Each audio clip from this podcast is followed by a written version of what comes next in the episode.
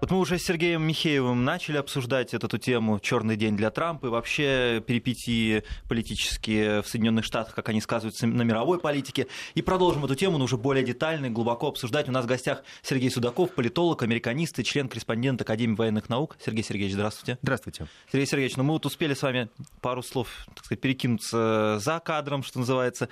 Э, вы говорите, что это не совсем черный день для Трампа. Ну ничего я такого, да? Я считаю, что абсолютно волноваться Трампу не стоит. Но есть те проблемы, э, когда он перестает э, идти в наступление, и в него начинают лететь камни. Я считаю, что вот сейчас одна из э, очень актуальных новостей, которая пришла не так давно, это запрос, который был отправлен генеральному прокурору Соединенных Штатов Америки, господину Сейшенсу, от имени президента Соединенных Штатов Америки Трампа.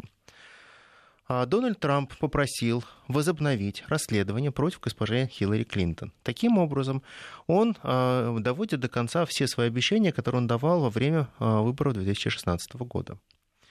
Сэшенс не может не отреагировать на просьбу Трампа, потому что если это письменная просьба, то он должен в любом случае создать специальную комиссию и начинать расследование по делу Хиллари.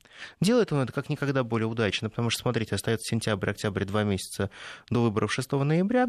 И как раз эти два месяца достаточно для того, чтобы истрепать партию демократов достаточно серьезно. А самое главное, что они хотят поднять, это не только переписку Хиллари Клинтон, а самое главное, они хотят показать, а каким образом проходили махинации и почему Хиллари Клинтон именно смогла выйти на выборы? Почему она выиграла этот праймерис, почему она прошла? Почему а, такой вот успешный кандидат, как Бен Сандерс, он не смог ничего сделать. Хотя все шансы у него были, 100%. У него украли порядка трех миллионов голосов. Просто украли. Просто украли. Mm-hmm. И по большому счету, чего так испугались демократы, что злые русские, как мне сказали, взломали сервера и всему миру решили показать правду, что Хиллари никак не могла выступить вместе с Трампом, а там должен быть господин Сандерс. На самом деле доказательств каких-либо нет. Но вот доказательства того, что фальсификации проходили, они есть. Дело в том, что огромное количество рядовых избирателей, которые так или иначе участвовали в праймерис, те, кто поддерживал Сандерса, они начинают говорить уже сейчас абсолютно открыто. Ребята, мы действительно голосовали за Сандерса, мы сейчас организовываем некие свои э, социальные сообщества решили просто посчитаться. И нас тоже решили посчитать. И оказывается, что нас все те, кто голосовал за Сандерса, гораздо больше тех, кто голосовал за Хиллари Клинтон. А это означает, что бабушка Хиллари изначально мошеннической схемой вышла в эти выборы. Трамп сейчас он перешел в наступление. Притом перешел в наступление по всем фронтам. Но я полагаю, что а, его внутриполитические дела гораздо лучше, чем его внешнеполитические дела. Вот смотрите, он достаточно успешен внутри страны. Он привел экономику в порядок, он взбодрил очень многих олигархов, если называть вещи своими именами он заставил а, работать иностранные капиталы более эффективно на территории Соединенных Штатов Америки, но в то же самое время мы понимаем, что вот его суперагрессивная политика, которую он проводит сейчас по отношению к Китаю, России, Европейского Союза, она прежде всего говорит о том, что Соединенные Штаты Америки должны будут вести одновременно десятки войн. Торговых. Поли... Торговых войн. Uh-huh. Пока торговых, гибридных и информационных. Давайте так, сразу. Три типа войны, которые будут вестись. А, простой вам пример. Посмотрите, сегодня а, Сальвадор разрывает какие-либо отношения с Тайванем, устанавливает добрые отношения с Китаем и говорит, что Тайвань я не признаю. Что это означает для определенной геополитической стратегии? Это означает, что Соединенные Штаты Америки должны будут любой ценой каким-то образом а, лавировать между Сциллой и Харибдой и для себя четко определиться, Тайвань для них независимое государство, и каковы их отношения с Тайбэем, и какие отношения у них сейчас выстраиваются все-таки в целом с Большим Китаем. Мы понимаем, что война с Китаем торговая ведется по полным масштабам. Все встречи, которые проходят на высшем уровне, они так или иначе не результативны, потому что Китай и китайцы — это самые сложные переговорщики. У них переговоры могут длиться годами. Они могут кивать вам головой и говорить, что они обязательно что-то сделают, но в реальности они не могут не делать ничего. Таким образом, шаг за шагом мы видим, что Соединенные Штаты Америки наживают себе огромное количество врагов. И сам Трамп, понимая то, что действительно врагов по миру у него очень много, он пытается каким-то образом консолидировать какие-то силы, в том числе в Европе. Буквально день назад пришла информация из Европы относительно того, что Соединенные Штаты Америки а, размещают огромнейший а, тендер на переброску военных сил, военных а, оборудования, взрывчатых веществ по территории Европы. Они э, ищут логистическую компанию, которая могла бы этим заняться. Все это, они говорят, нужно и необходимо для трансатлантических учений, тех учений, которые пойдут э, блока НАТО. Получается так, что сейчас Соединенные Штаты Америки готовятся к самым масштабным учениям НАТО, наверное, за последние 10 лет. Трамп хочет очень сильно показать Европе, что они единственные являются защитниками этой Европы, Соединенные Штаты Америки. Они вносят э, колоссальный вклад в развитие Европы. Европа должна очень четко понимать, что надо просто вставать на цыпочки и быть очень осторожным в каких-либо заявлениях. В то же самое время Европа пытается играть по неким своим правилам. Посмотрите Италия. Какова их позиция по приему беженцев? Она же понятна. Zero tolerance, что называется, никаких да, беженцев. Абсолютно. Да. Абсолютно. Zero tolerance. Никакого э, терпимости к чужакам, как они их называют. Э, абсолютно популярны те политики, которые кричат э, «топите их в море и забывайте про них». Ребят, ну это просто чудовищно, с одной стороны, то, что вы говорите, но это популярно в Италии становится. А власти Марселя, если мы перенесемся во Францию, они также э, четко говорят, никакие там мигранты не нужны. Если вы были в Марселе, вы представляете, что такое Марсель. Это портовый город, где много-много всего. Да, это портовый Наркотики город. Наркотики разные там, да. Вы знаете, в... Проституция. Я, я, я проезжал, был проездом uh-huh. в Марселе, и вот э, у меня была абсолютно зарисовка из жизни. У меня, когда а, а, во-первых, я не смог видеть ни одного классического а, французского лица в Марселе, потому что это в основном были выходцы из Алжира и Марокко, которые меня окружали, а это был самый центр Марселя. Если кто знает, это был в Марселе, это а, центральная площадь, где находится вокзал. Вверх мы туда поднимаемся к обелиску, где находится храм и статуя Иисуса Христа. Это получается самый центр Марселя. Вот примерно в этом самом центре Марселя двое а, мошенников пытались снять колеса с нашей машины. В то время, когда мы подошли к полицейским, сказали, ребята, не надо снимать колеса с нашей машины, мы являемся владельцами. Они посмотрели и сказали, мы сейчас попробуем с ними договориться, чтобы они их поставили на место, и все разошлись. Ну, в общем-то, все это миром закончилось, поэтому оставаться даже этой ночь не захотелось Марселе, и поехали дальше. К чему это говорю? Такая зарисовка нужна для того, чтобы вы могли понять, что даже Марсель объявляет политику нулевой толерантности. Даже Марсель не хочет принимать ни одного нового иммигранта, потому что, казалось бы, ребята, вы весь в Марселе, это и есть город иммигрантов, и вы не хотите принимать своих же однополчан и единоверцев. Это означает, что вся та политика, которая долгие годы выстраивалась Обамой, она просто рушится. И вот как раз черный день для политики Обамы наступил. Вся его толерантная политика, политика политкорректности, она просто растворяется словно мы опускаем все его письмена, декреты и распоряжения в раствор соляной кислоты, а может быть более мощной кислоты. В этом случае Трамп прекрасно понимает, что руководить колхозом, в кавычках, большой Европы ему не удастся. Надо заключать двусторонние договоры, чтобы вести каким-то образом диверсифицированную политику. В это же самое время а, госпожа Меркель отправляется в закавказское турне только с одной целью, чтобы можно было отчитаться перед Трампом и сказать «Yes, sir, вы как говорили, вы как говорили, что вот Россия является самым большим чудовищем, которое поглотило всю Европу и практически спеленало по рукам и ногам своими газовыми трубами. Так вот нет, мы сейчас как раз готовим диверсифицировать наши ресурсы. Смех полный, потому что все, что можно было откачать уже из Азербайджана и остальных стран, уже было откачано давно-давно. Ни одного нового кубометра не пойдет. Представляете, что вот у вас есть водопровод, из которого вы потребляете воду, и вы приходите на водостанцию и говорите, а можно мне еще воды? Он говорит, ну, может быть, мы увеличим давление, но больше вы не получите, чем, чем у вас есть. Давайте новый водопровод проложим, тогда вы получите. Так вот, разговоров о новых ветках не идет же. Поставки идут исключительно там увеличите напряжение, увеличите давление в трубе. Мы, может быть, получим чуть-чуть больше, но это доли, даже сотые доли процентах, о чем говорят. Потом, Соединенные Штаты Америки по сегодняшний день э, нуждаются в газе, в том числе в жиженном газе. А знаете почему? Потому что Трамп при всем том, что он кричит, что они просто зальют весь мир с жиженным газом, у них по-настоящему только один мощный завод по сжижению газа.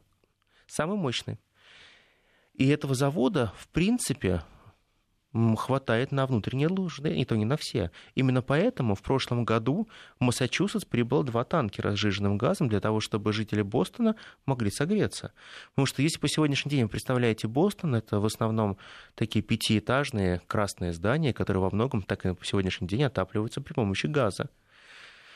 Газ нужен всем. И вот теперь Трамп, насколько можно говорить о его черных днях, он стоит перед огромной дилеммой. С одной стороны, Это огромнейшее количество рабочих мест, которые он дал своим гражданам. Это проблема с Мексикой и строительством стеной, которую они запустили, но отношения с Мексикой испортились. И возникает другая проблема.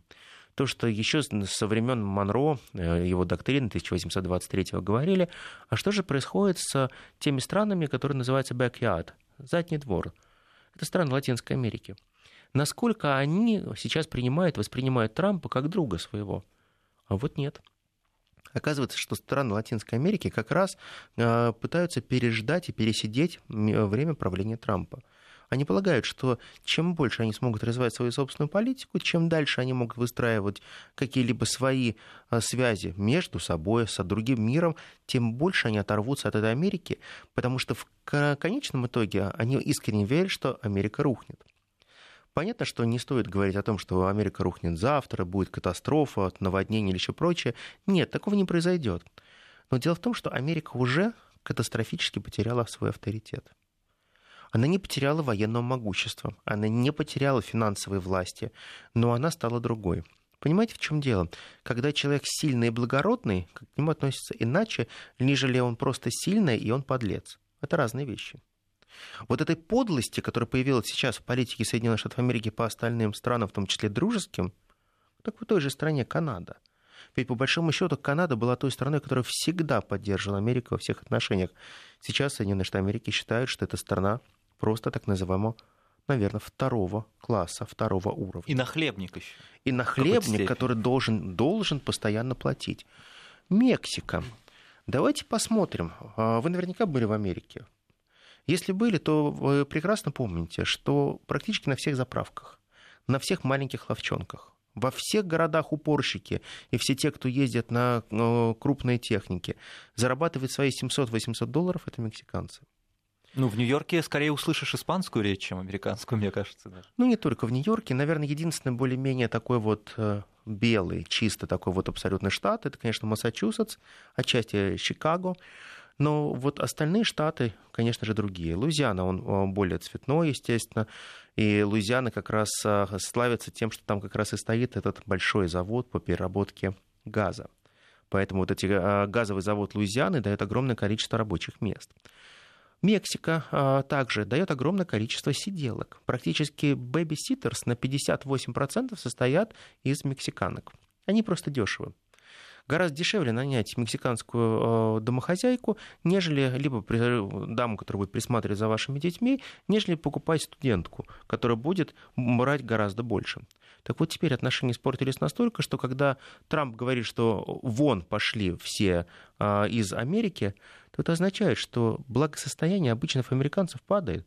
Потому что теперь они не могут выплачивать эти незначительные деньги мексиканкам или мексиканцам, которые работали у них, даже на их дачных участках, а теперь они вынуждены гораздо больше платить. Так что получается, с одной стороны, он дает деньги и возможность заработать эти деньги, а с другой стороны, он забирает тот комфорт, который был привычен.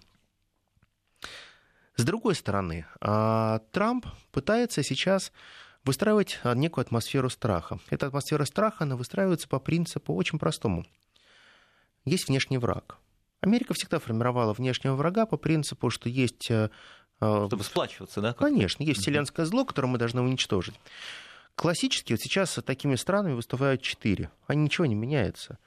Это Россия, это Иран, это Северная Корея. Ну, теперь к ним прибавляется еще и третья страна, это четвертая страна, это Китай. И он дает обоснования очень простые. Вот смотрите, была же встреча Трампа с Ким Чен Ыном, которая была востребована воспринято очень хорошо американцами. Практически все американцы выдохнули, потому что они поняли, что завтра к ним не прилетит ядерный ракет. И они были счастливы, когда Трамп сказал, это был блестящий переговор, он отличный парень, мы с ним подружились и так далее. После чего он ввел новые санкции, после чего он сказал, что э, не видит возможности проведения нормального диалога, а все те переговоры, которые проводит его э, глава Госдепартамента, они приводят к нулевому результату, потому что хитрые и упертые северные корейцы. Подожди, а что вы ожидали от э, северных корейцев? Это люди, которые единственное, что они имеют, они имеют ядерное оружие. За этот счет они сохраняют свой суверенитет, свою независимость и так далее. В то же самое время, как только прошли переговоры и улучшение отношений, вы не представляете, что произошло в Америке. Тысячи американских компаний уже сейчас устремились изучать корейский язык. Свои готовят сотрудников, которые учат корейский язык не для того, чтобы они ехали в Сеул, а только для того, как наладятся отношения с Северной Кореей, и Северная Корея откроет границы, чтобы мгновенно устремиться туда и получать свою долю большой экономической бездны. Но это действительно оправданные, это не мечты просто. Они абсолютно реально верят в то, что отношения наладятся, и как только наладятся отношения, они смогут абсолютно все устремиться в этот новый клондайк, на эту реку Клондайк и заработать там колоссальные деньги. Во-первых, э, там будут действовать те налоговые э, ограничения или так называемое несуществование тех правил, по которым играют американские компании, что они смогут закапывать там огромное количество денег. То есть, в большом счете, это будет огромная черная дыра, при помощи которой несколько лет можно будет заниматься классическим финансовым пиратством. Так вот, под это классическое финансовое пиратство многие умоляют Трампа наладить отношения с э, господином Ким Чен Ыном. Пусть они там занимаются чем угодно, пусть они откажутся от своего ядерного оружия. Нам самое главное э, устремить туда свои капиталы, чтобы сделать транзитной зоной и некой такой в кавычках большой черной финансовой дырой как раз именно Северную Корею. Если нужно будет вкладывать туда деньги в их развитие, конечно же мы вложим, но получим прибыль. Почему? Потому что рабочая сила стоит гораздо дешевле, чем, например, во Вьетнаме, в э, Камбодже, в Лаосе и так далее. То есть копейки практически. Просто да. копейки. И, конечно же, там выгодно ставить свое производство, выгодно что-то производить, выгодно черпать их водные ресурсы, вылавливать тот же ментай, вылавливать огромное количество природных ресурсов, которые сейчас запрещено вылавливать в Северной Корее, потому что есть определенные санкции. И вот здесь многие бизнесмены приходят к президенту Трампу и толкают его, ну давайте, делайте следующие шаги, давайте, давайте, нам всем это интересно. А Трамп прекрасно понимает, а нет у него рычагов давления на Северную Корею. Единственный рычаг давления Северной Кореи у него – это пригнать туда три флота и начать большую войну, куда будут вовлечена Южная Корея, Китай и Япония. Понятно, такой сценарий не нужен никому. Игра не стоит свеч. Абсолютно mm-hmm. не стоит свеч, а договориться он не может, потому что ну, очень сложно разговаривать глухому с немым. Вы можете обняться, можете пожать друг другу руки, но о чем-то договориться вы, вряд ли у вас получится.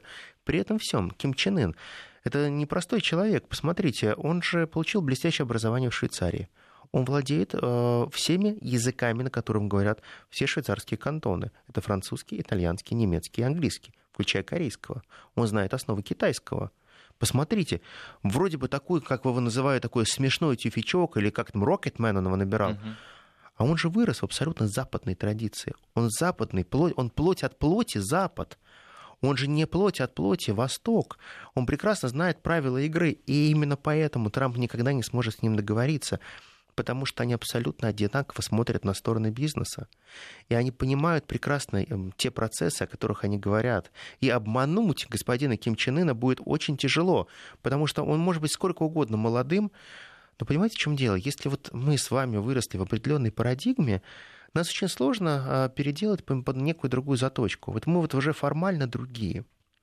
Вот представьте, вот мы же всегда будем очень сильно отличаться. Мы все разные люди. Вот, э, безусловно, вот представьте, вот, э, условно говоря, если вы закончили философский факультет, и я философский факультет закончили, нам будет с вами очень легко договориться, потому что у нас очень много будет э, точек, где мы совпадем. Если вы закончили, например, я философский факультет, а вы закончили Бауманку, нам будет немножко потяжелее.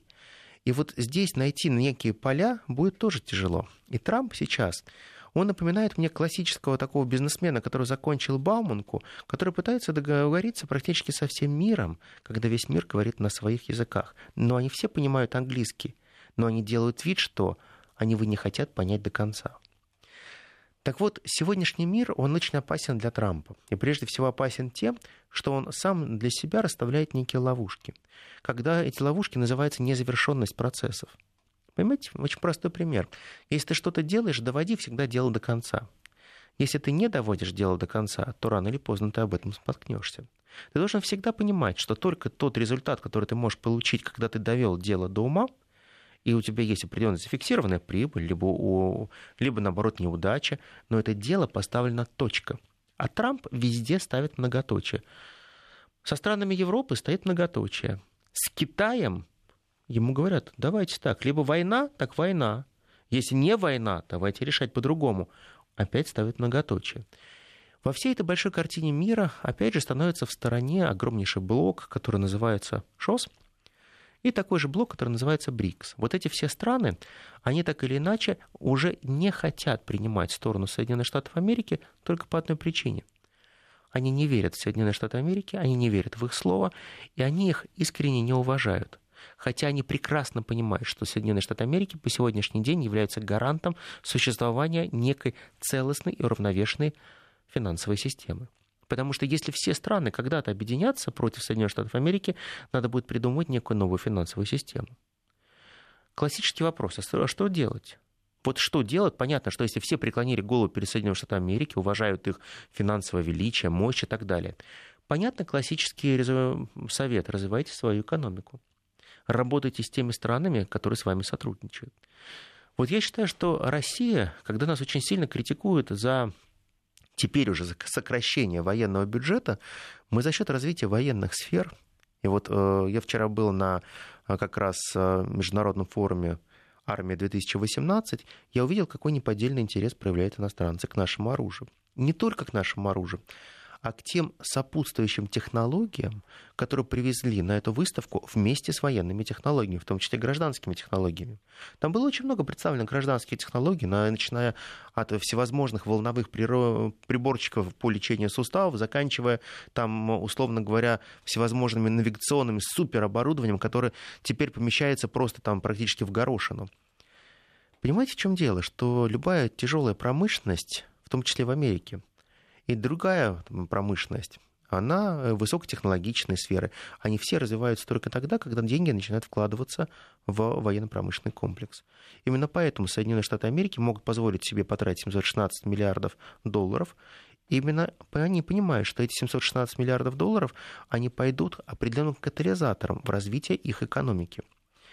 А мы не должны просто копировать положительный опыт. Понимаете, в чем дело? Вот смотрите, у нас был прекрасный опыт, а, который давал Советский Союз всему миру по бесплатному образованию, по а, бесплатному медицинскому обслуживанию.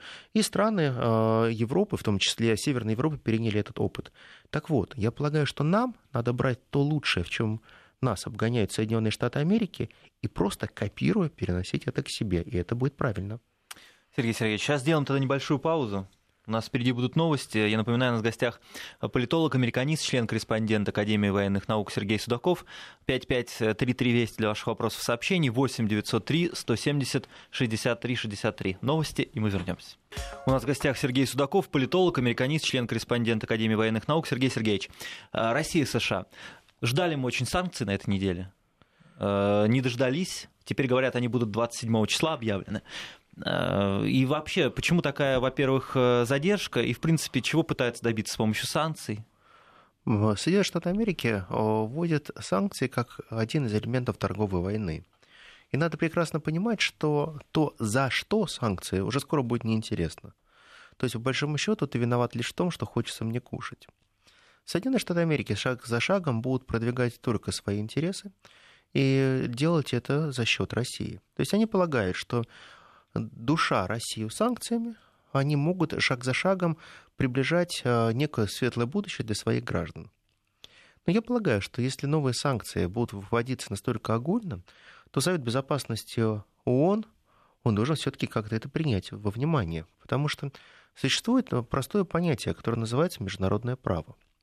Соединенные Штаты Америки очень не любят такое слово, как международное право, вот для них вот вообще все, что называется international law, для них не работает. Для них есть только global law, потому что глобальное право для них является приоритетным.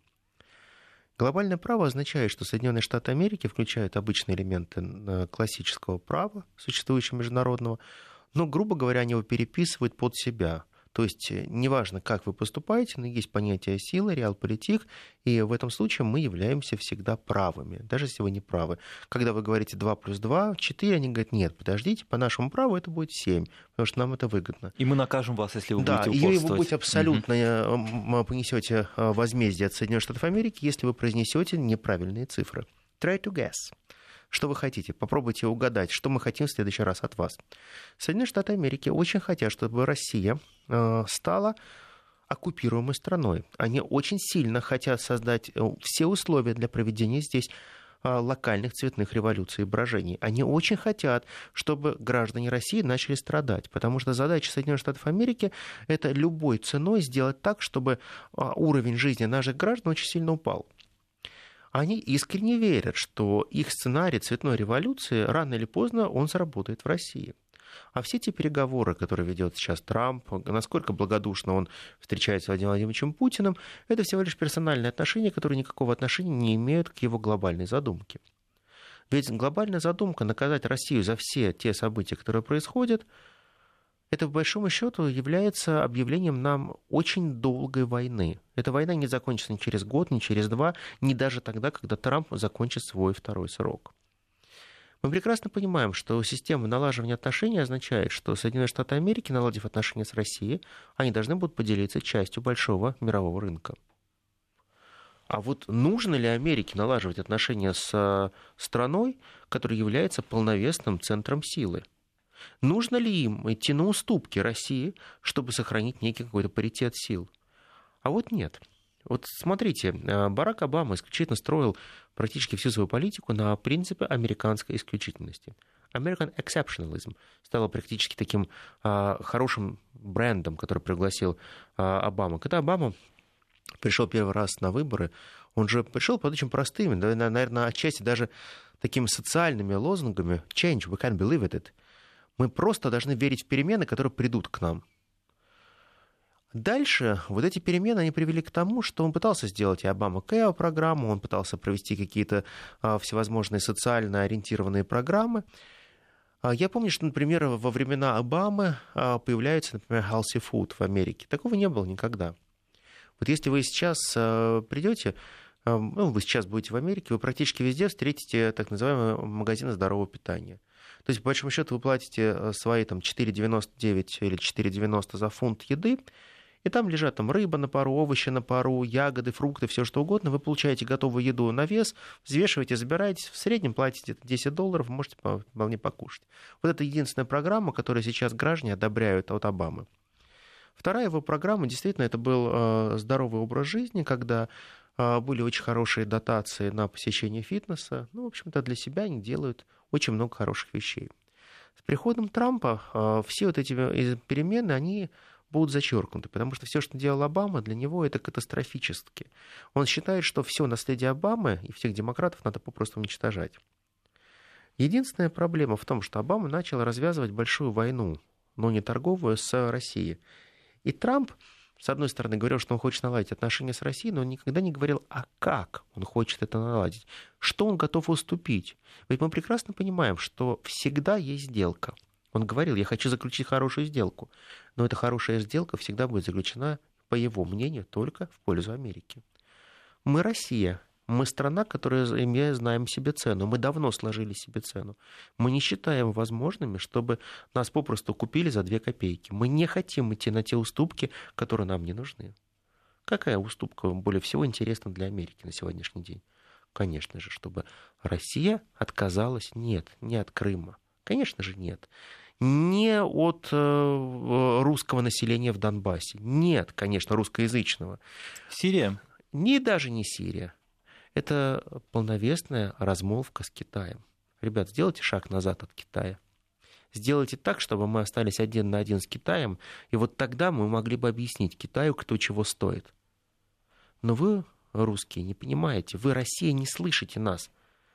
Тогда мы будем вводить санкции за Крым, мы будем вводить санкции скоро за Сирию, за Скрипалей, за даже, мне кажется, скоро санкции ведут за убитых э, животных Скрипалей, потому что мы также окажемся виноваты в том, что кремировали бедного котика Скрипалей.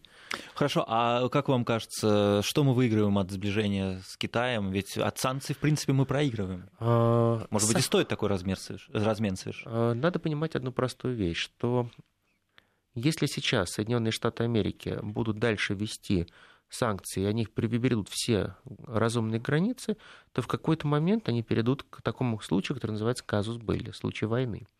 Потому что количество санкций, которые вводятся против э, одной страны в другую, она имеет определенный коммуникативный эффект. То есть они аккумулируются, все эти санкции, и в какой-то момент это называется война.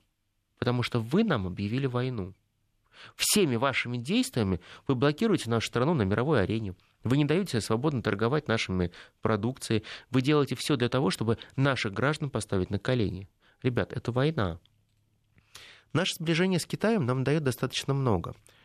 Во-первых, э, Россия действительно производит огромное количество ресурсов. А то население, которое существует сейчас в Китае, оно может потреблять эти ресурсы достаточно много и эффективно.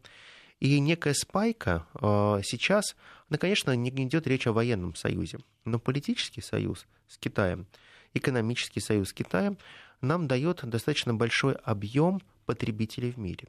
Нам дает определенное большое покрытие нашим интересам. И она позволяет делать так, что Китай во многом также будет зависим и от силы российского оружия.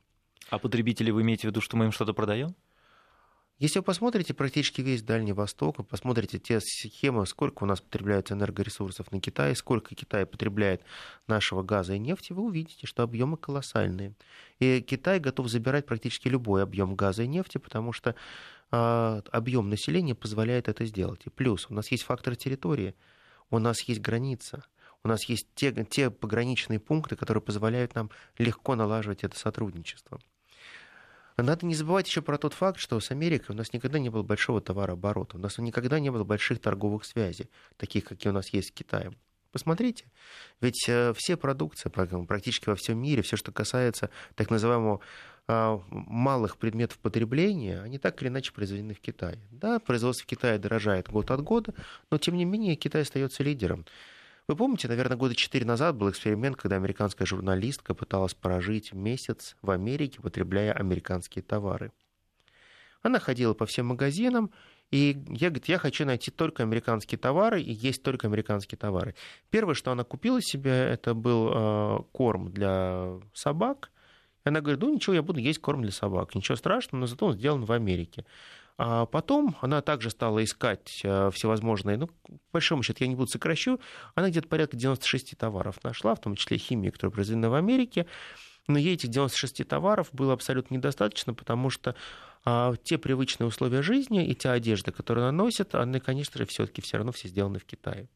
Я прекрасно помню а, те первые поездки в Америку, когда я первый раз приезжал, еще туда, это абсолютно, конечно, у тебя было дежавю, это новая страна, она интересна.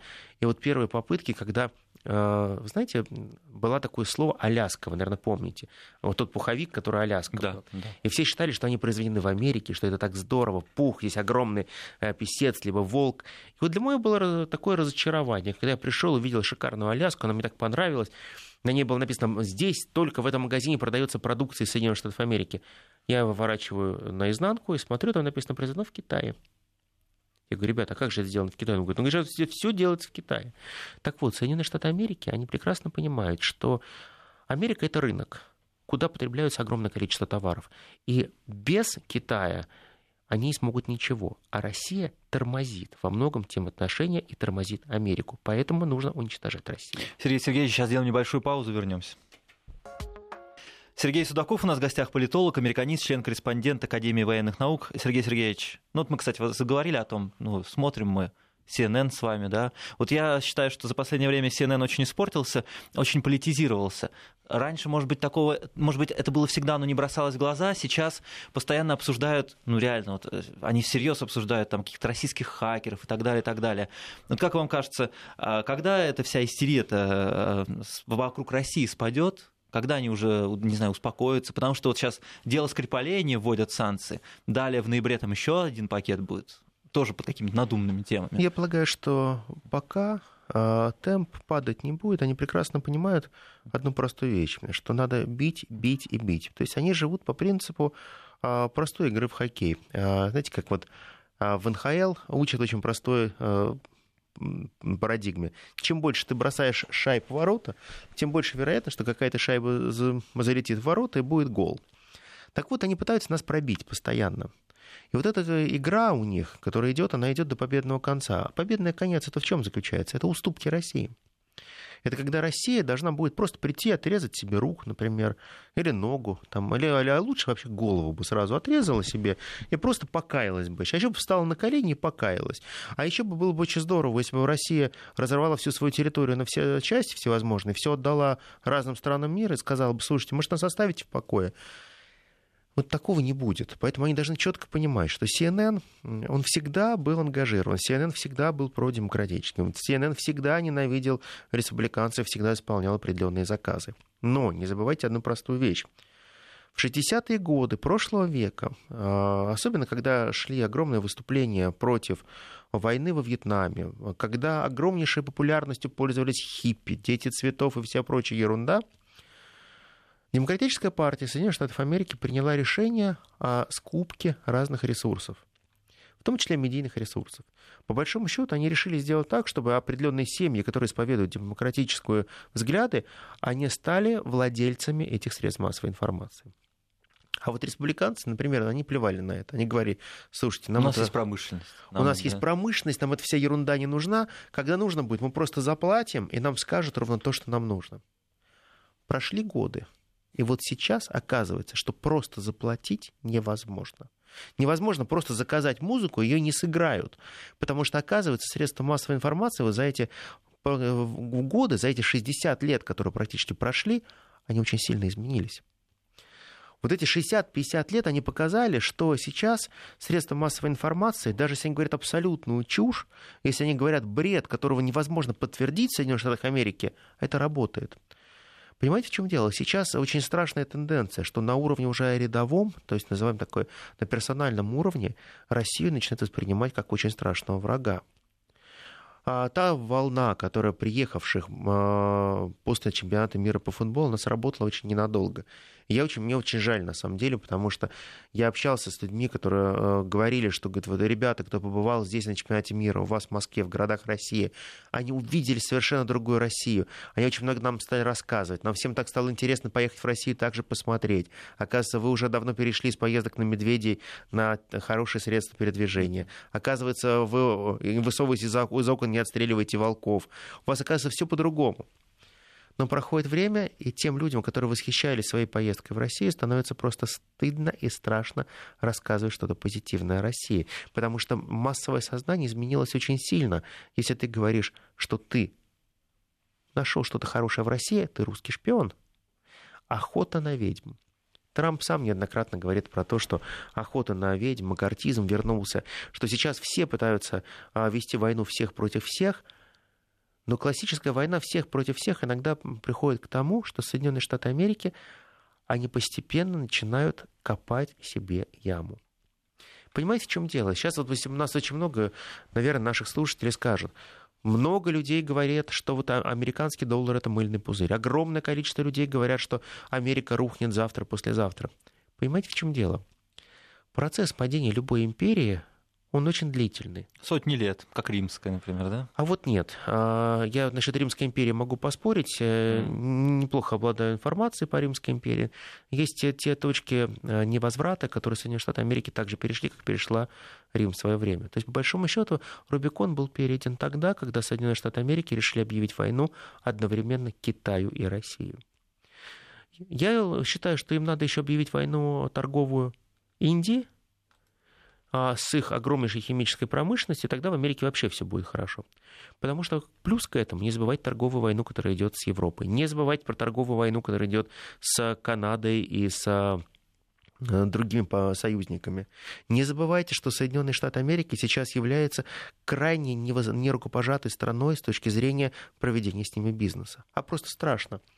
Ты прекрасно понимаешь, что с этой страной невозможно иметь э, никаких дел, потому что они обманут они обманут, они могут сделать все, что угодно.